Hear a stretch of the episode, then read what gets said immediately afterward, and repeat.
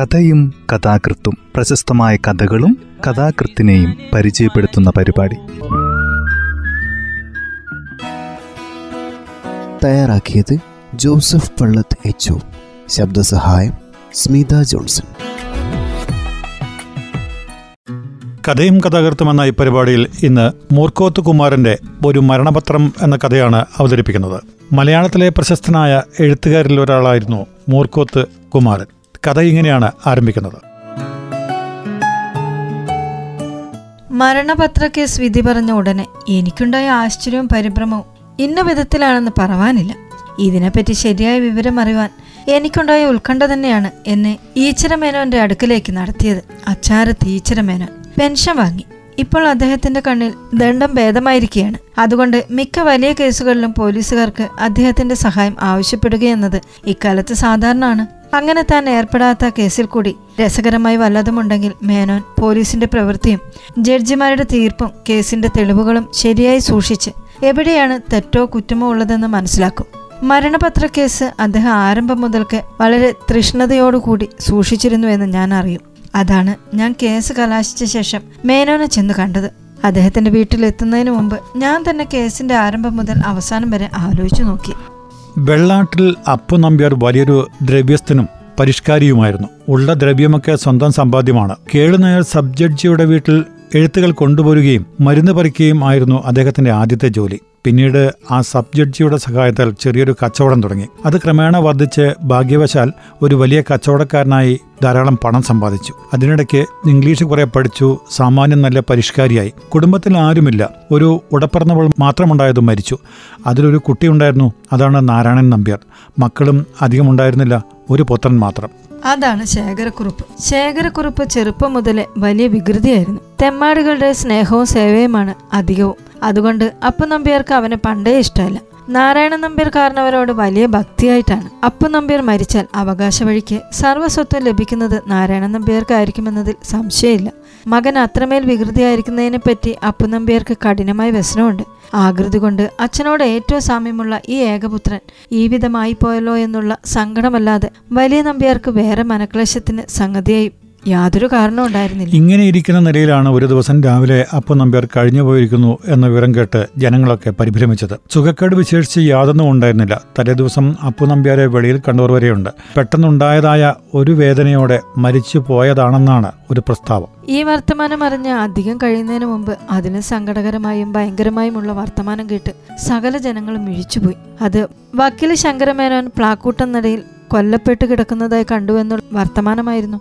പിന്നിൽ നിന്ന് ഘനമുള്ള ഒരു വടി കൊണ്ട് തലക്കടിച്ചിട്ടാണ് വക്കീലിനെ കൊന്നിട്ടുള്ളത്. വക്കീൽ തലേ ദിവസം രാത്രി അപ്പു നമ്പ്യരുടെ വീട്ടിൽ നിന്ന് മടങ്ങി. സ്വഗൃഹത്തിലേക്ക് പോകുന്ന സമയത്താണ് ഈ സംഭവം ഉണ്ടായത്. ശങ്കരമേനോൻ അപ്പു നമ്പ്യരുടെ വക്കീലായിരുന്നു. അദ്ദേഹത്തിന്റെ എല്ലാ കേസുകളും നടത്തിയിരുന്നതും ഒക്കെ വക്കീൽ ശങ്കരമേനോനായിരുന്നു. അപ്പു നമ്പ്യാരും അദ്ദേഹത്തിന്റെ വക്കീലും ഇപ്രകാരം ഒരേ ദിവസം മരിച്ചതിനെപ്പറ്റി അതുതന്നെ പെട്ടെന്ന് അത്യന്തം സംശയകരമായ വിധത്തിൽ മരിച്ചതിനെപ്പറ്റി രാജ്യത്തെങ്ങും വലുതായ ബഹളവും ശോഭമൊക്കെ ഉണ്ടായി. അപ്പു നമ്പ്യാരുടെ മരണശേഷം അദ്ദേഹത്തിന്റെ വലിയ വീടും സ്വത്തുക്കളും കച്ചവടവും ഒക്കെ മരുമക്കത്തായ വഴിക്ക് നാരായണൻ നമ്പ്യാർക്ക് കിട്ടുമെന്നും മകൻ ശേഖരക്കുറുപ്പിന് ഒരു പൈസ പോലും കിട്ടിയില്ലെന്നും സകല പേരും വിചാരിച്ചുവെങ്കിലും മരിച്ച നമ്പ്യാർ ഒരു മരണപത്രം എഴുതി വച്ചിട്ടുണ്ടെന്നും അതനുസരിച്ച് അദ്ദേഹത്തിന്റെ സർവസമ്പാദ്യവും മകന് കിട്ടേണ്ടതാണെന്നും മരുമകന് കൊല്ലത്തിൽ നൂറ് ഉറുപ്പിക വരവുള്ള വസ്തുക്കൾ മാത്രമേ കൊടുത്തിട്ടുള്ളൂവെന്നും കണ്ടു. ഈ മരണപത്രത്തെപ്പറ്റി പലരും സംശയിച്ചു. അതുവരെ വളരെ ഭക്തിയോട് കാരണവരെ സേവിച്ച നാരായണൻ നമ്പ്യാർക്ക് യാതൊന്നും കിട്ടിയില്ലെന്നും തെമ്മാടിയായി നടന്ന മകനാണ് വസ്തുപ്രകാരം ഒക്കെ കിട്ടിയതെന്നുമുള്ള വർത്തമാനം പലർക്കും അത്യാശ്ചര്യകരമായി തോന്നി. രാജ്യമൊട്ടുക്കും അപ്പു നമ്പ്യാരുടെ മരണത്തെപ്പറ്റിയും വസ്യത്തിനെ പറ്റിയുമുള്ള സംസാരമല്ലാതെ മറ്റൊന്നും ഇല്ലാതെയായി വക്കീൽ ശങ്കരമേനോനെ കൊലപ്പെടുത്തിയത് ആരാണെന്ന് യാതൊരു തുമ്പും ഉണ്ടായില്ല. മരുമക്കത്തായ സമ്പ്രദായം അനുസരിച്ച് തനിക്കാണ് അപ്പു നമ്പ്യാരുടെ ശേഷം വസ്തുക്കൾക്ക് അവകാശമെന്ന് നാരായണ നമ്പ്യാർ വാദിച്ചു. കേസ് വിചാരണയ്ക്കെടുത്തു നമ്പ്യാരുടെ ഭാഗം ബാരിസ്റ്റർ മിസ്റ്റർ തോമസും ഹൈക്കോടതി വക്കീൽ ശേഷയ്യർ അവറുകളും ഹാജരായി. കുറുപ്പ് അയാളുടെ ഭാഗം ഹൈക്കോടതി വക്കീൽ അനന്തകുറുപ്പ് അവറുകൾ കാരണവർ അവറുകൾ എന്നിവരെ ഏൽപ്പിച്ചു. പ്രധാന സാക്ഷി മരിച്ചുപോയ അപ്പു നമ്പ്യാരുടെ കാര്യസ്ഥൻ വേലപ്പക്കിടാവായിരുന്നു. കിടാവിന്റെ കൈപ്പീത്ത് ഇങ്ങനെയായിരുന്നു. അപ്പു നമ്പ്യാർ മരിക്കുന്ന തലേ രാത്രി ഞാൻ പുറത്ത് കോലായിലിരുന്ന് കണക്കെഴുതുകയായിരുന്നു. മാളികമേൽ നിന്ന് നമ്പ്യാർ ഉച്ചത്തിൽ ദേഷ്യപ്പെട്ട് സംസാരിക്കുന്നത് കണ്ടു. അപമാനം കള്ളൻ ചതി വ്യഭിചാരി. എന്നിങ്ങനെ ചില വാക്കുകൾ അദ്ദേഹം പറയുന്നത് ഞാൻ കേട്ടിരുന്നു. അദ്ദേഹം തന്റെ മകനെ ചീത്ത പറയുന്നതാകിയാൽ ഞാൻ അത്ര ശ്രദ്ധിച്ചില്ല. അല്പം കഴിഞ്ഞപ്പോൾ ശേഖരക്കുറുപ്പ് മുകളിൽ നിന്ന് എന്നെ ബന്ധപ്പെട്ട് വിളിച്ചു. കിടാവേ കിടാവേ ഓടിപ്പോയി ഡോക്ടറെ വിളിച്ചോണ്ട് വരൂ. അച്ഛനെന്തോ സൂക്കേടാണ്. എന്നാണ് കുറുപ്പ് പറഞ്ഞത്. ഞാൻ ഉടനെ നമ്പാരുടെ വണ്ടിക്കാരൻ ഡോക്ടറെ വിളിക്കാൻ പറഞ്ഞു വെച്ചു മുകളിൽ ചെന്നു. നമ്പ്യാർ നിലത്ത് മൂർച്ഛിച്ചു കിടക്കുന്നതും ശേഖരക്കുറുപ്പ് അദ്ദേഹത്തിന്റെ തല പൊക്കി പിടിച്ചതും കണ്ടു.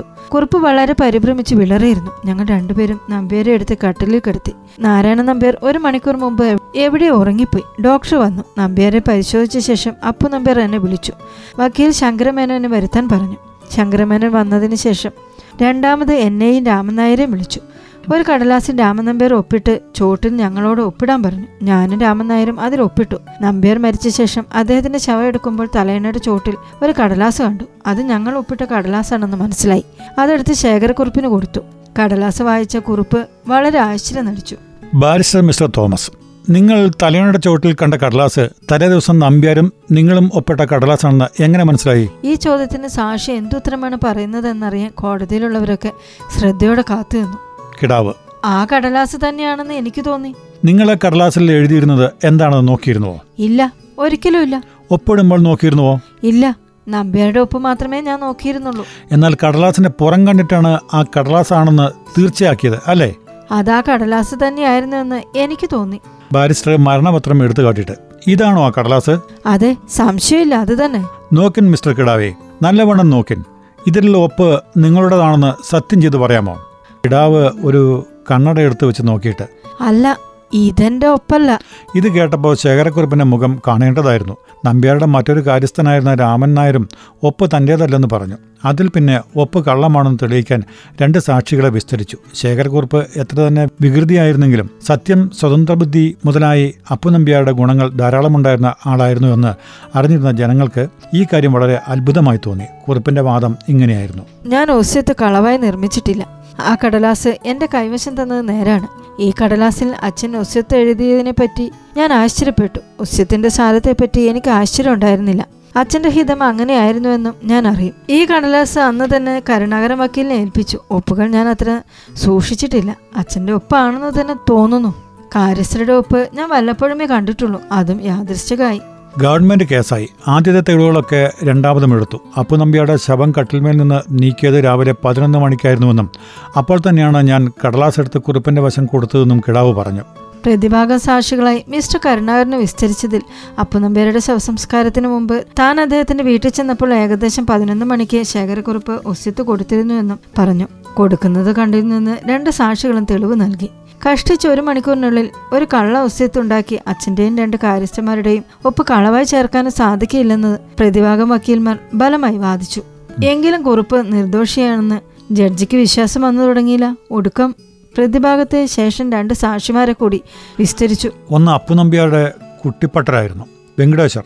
അപ്പു നമ്പ്യാർക്ക് മരിക്കുന്നതിന് തലേദിവസം രാത്രി അദ്ദേഹത്തിന് സൂക്കേടായി കിടക്കുന്ന മുറിയിലേക്ക് ചുക്കുവെള്ളവും എടുത്ത് കടക്കാൻ ഭാവിക്കുമ്പോൾ വക്കീൽ ശങ്കരമേനോൻ മുറിയിൽ നിന്ന് പുറത്തു കടക്കാൻ ഭാവിക്കുന്നത് കണ്ടു. കുട്ടിപ്പട്ടർ വാതിൽക്കൽ അല്പം ഒഴിഞ്ഞു മാറി നിന്നു. അപ്പോൾ ശങ്കരമേനോൻ അപ്പു നമ്പ്യാരോട് നിങ്ങളുടെ വസ്യത്ത് എന്റെ കീശയിലുണ്ട്. പരിഭ്രമിക്കേണ്ട. അത് പോയി പോകില്ല എന്ന് പറയുന്നത് താൻ വ്യക്തമായി കേട്ടു. ഇതായിരുന്നു കുട്ടിപ്പട്ടരുടെ തെളിവ്. ഒരു കുട്ടിപ്പട്ടരുടെ തെളിവ് വിശ്വസിച്ച് ഈ വക കേസ് വല്ലതും പ്രാവർത്തികമാക്കാമോ? എനിക്ക് ആകപ്പാടെ അത്ഭുതമാണ് ഉണ്ടായത്. ഒസ്യത്ത് കള്ള ഒസ്യത്താണ്. അത് ആർ നിർമ്മിച്ചു? വക്കീൽ ശങ്കരമേനോനെ ആർ കൊന്നു? ഈ സംശയങ്ങളോട് കൂടിയാണ് ഞാൻ ഈശ്വരമേനോന്റെ വീട്ടിലെത്തിയത്. അദ്ദേഹം കേസ് കഴിഞ്ഞ ഉടനെ എന്നെക്കാൾ മുമ്പേ കോടതിയിൽ നിന്ന് മടങ്ങി വീട്ടിലെത്തി. തന്റെ ചുരുട്ടും വർത്തമാന കടലാസുമായി സഹവസിച്ചു കഴിഞ്ഞിരിക്കുന്നു. ഞാൻ ചെന്ന് കയറിയപ്പോൾ മേനോൻ ഒന്ന് ചിരിച്ചു. എന്നിട്ട് ഇങ്ങനെ പറഞ്ഞു. കേസ് ഇല്ലേ അല്ല മേനെ ഈ ഒസ്യത്ത് ആരാണ് നിർമ്മിച്ചതെന്ന് നിങ്ങൾക്ക് മനസ്സിലായോ? അത് പറയാം. ഡോക്ടർ മേനോന്റെയും കുട്ടിപ്പട്ടരുടെയും സാക്ഷി നിങ്ങൾ വിശ്വസിക്കുന്നില്ലേ? വളരെ വിശ്വാസയോഗ്യമായ തെളിവുകളാണ് അവരുടേത്. അങ്ങനെയാണെങ്കിൽ ശങ്കരമേനോൻ കീശിലിട്ടുകൊണ്ടുപോയ ഒസ്യത്ത് എവിടെ? അത് അദ്ദേഹത്തെ കൊന്നവൻ കൈക്കലാക്കിയിരിക്കണം എന്നാൽ അത് കൈക്കലാക്കാനാണ് അദ്ദേഹത്തെ കൊന്നതെന്ന് എന്തുകൊണ്ട് വിചാരിച്ചുകൂടാ? അത് തന്നെയാണല്ലോ അനുമാനം. ശേഖരക്കുറിപ്പ് ചെയ്യിച്ചതായിരിക്കണം. അത്ര ക്ഷണം ഒരാളെ കുറ്റപ്പെടുത്തരുത്. കളവായി നിർമ്മിച്ച ഒസ്യത്തിലെ ഒപ്പും എളുപ്പം കണ്ടുപിടിക്കത്തക്ക നിലയിലായിരുന്നു ഇട്ടതെന്ന് നിങ്ങൾ മനസ്സിലാക്കിയോ? അത് എളുപ്പത്തിൽ തെളിയേണ്ടെന്ന് ആവശ്യത്തിന് ചെയ്തതാണെന്ന് ആലോചിക്കരുതോ? എനിക്ക് മനസ്സിലായില്ല. എനിക്കൊക്കെ മനസ്സിലായിരിക്കുന്നു. അപ്പു നമ്പ്യാർ മരിക്കുന്നതിന് തലേദിവസം രാത്രി ദേഷ്യപ്പെട്ടത് ശേഖരക്കുറിപ്പിനെയല്ല. നാരായണൻ നമ്പ്യാരെയാണ് കള്ളനെന്നും ചതിനെന്നും കിഴവൻ പറഞ്ഞുവെന്ന് കിടാവ് കേട്ടതായി തെളിവ് നൽകിയത് നിങ്ങൾ കേട്ടില്ലേ? ശേഖരക്കുറിപ്പ് അയാളുടെ അച്ഛനെ എന്ത് ചതിച്ചിരിക്കുന്നു? അരികിൽ തടവിക്കൂടിയ നാരായണൻ നമ്പ്യാർ ചതിച്ചിരിക്കാനാണ് വഴി. കുറിപ്പിന്റെ വികൃതി കൊണ്ട് മറ്റൊരാൾക്ക് ദോഷമില്ല. ആ കള്ളൻ നാരായണൻ നമ്പ്യാർ വലിയ ഉപായും കപടഭക്തനുമാണെന്ന് നമുക്കറിഞ്ഞുകൂടെ അവന് ആ വേശയുടെ സേവയുള്ളത് കാരണവർ അറിഞ്ഞിരിക്കണം അതുകൊണ്ടായിരിക്കണം വ്യഭിചാരി എന്ന് ചീത്ത പറഞ്ഞത്. അപ്പു നമ്പ്യാർക്ക് സൂക്കേടായിരുന്നപ്പോൾ തന്റെ പ്രിയപ്പെട്ട മരുമകൻ എവിടെയായിരുന്നു? കുറിപ്പല്ലേ സർവ ശുശ്രൂഷകളും ചെയ്തത്? അപ്പു നമ്പ്യാർ മരിക്കുന്നത് വരെ നാരായണ നമ്പ്യാർ അരികത്ത് ചെന്നതായോ? ആ വീട്ടിലുള്ളതായോ തെളിവുണ്ടോ? കാരണവർക്ക് ദേഷ്യം പിടിച്ചതും അദ്ദേഹം മരണപത്രം എഴുതാൻ നിശ്ചയിച്ചതും വക്കീലിനെ വിളിക്കാൻ ആളെ അയച്ചതും അവൻ അറിഞ്ഞിരുന്നു. വക്കീൽ പോകുന്ന വഴിയിൽ കാത്തുനിന്ന് അദ്ദേഹത്തെ കൊന്നു. വക്കീൽ ഒരു ഒസ്യത്ത് എഴുതിയിരുന്നു എന്ന് എങ്ങനെയെങ്കിലും വെളിയിൽ വരും. അതുകൊണ്ട് ഒരു ഒസ്യത്ത് ഉണ്ടാക്കിയിരിക്കണം. ശരിയായ കള്ളപ്പിടുവാൻ തനിക്ക് അറിഞ്ഞുകൂടാ അതിന് സമയമില്ല ഒരു ഒസ്യത്ത് താൻ നിർമ്മിച്ച അത് കളവായി നിർമ്മിച്ചതാണെന്ന് ഇടയാക്കും. കണ്ടുപിടിച്ചുള്ള ദോഷം അതുകൊണ്ട് ഗുണമുള്ളവനായിരിക്കണം. അതിനുവേണ്ടിയാണ് കുറിപ്പിന് അനുകൂലമായ ഒരു ഒസ്യത്ത് ഉണ്ടാക്കിയത്. എങ്ങനെ വിദ്യ? സമർത്ഥനല്ലേ? നാരായണൻ നമ്പ്യാർ വീടുമെടുക്കാൻ ആ കള്ളനല്ലേ ഇനി വസ്തുവൊക്കെ അനുഭവിക്കുക? ഭാഗ്യവശാൽ അപ്പു നമ്പ്യാർ വിഭാഗം രജിസ്റ്റർ ചെയ്തിട്ടുണ്ട്. അതുകൊണ്ട് കുറിപ്പിന് മുന്നിൽ ഒരു ഓഹരി കിട്ടും. എന്നാലും നാരായണൻ നമ്പ്യാരെ പോലുള്ള കള്ളന്മാരെ കണ്ടുപിടിച്ച് ശിക്ഷിക്കാൻ നിയമത്തിന് സാധിക്കാത്തത് വലിയ കഷ്ടം. കഥ ഇവിടെ അവസാനിക്കുന്നു. രസികരഞ്ജിനി എന്ന മാസികയിലെ ആയിരത്തി എൺപത്തിയൊന്ന് കന്നിമാസത്തിൽ പ്രസിദ്ധീകരിച്ച കഥയാണിത്. തയ്യാറാക്കിയത് ജോസഫ് പള്ളത്ത് എച്ച് ശബ്ദസഹായം സ്മിത ജോൺസൺ.